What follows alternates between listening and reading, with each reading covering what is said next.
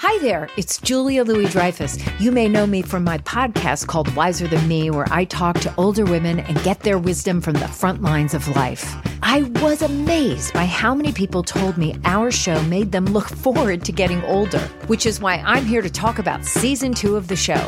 Sally Field, Billie Jean King, Beverly Johnson, Ina Garten, Bonnie Raitt, just to name a few.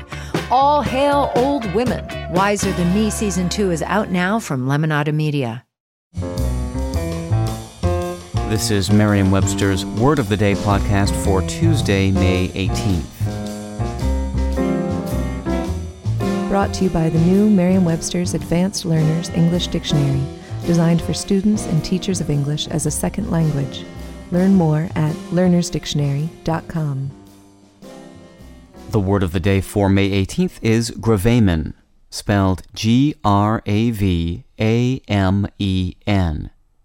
Gravamen is a noun that means the material or significant part of a grievance or complaint. Here's the word used in a sentence. The gravamen of Walter's letter to the editor was that the newspaper frequently reported on the school system's failures, but rarely covered its successes and improvements. Gravamen is not a word you hear every day, but it does show up occasionally in modern day publications. It comes from the Latin verb gravare, meaning to burden, and ultimately from the Latin adjective gravis, meaning heavy. Fittingly, gravamen refers to the part of a grievance or complaint that gives it weight or substance. In legal contexts, gravamen is used synonymously with gist to refer to the grounds on which a legal action is sustainable.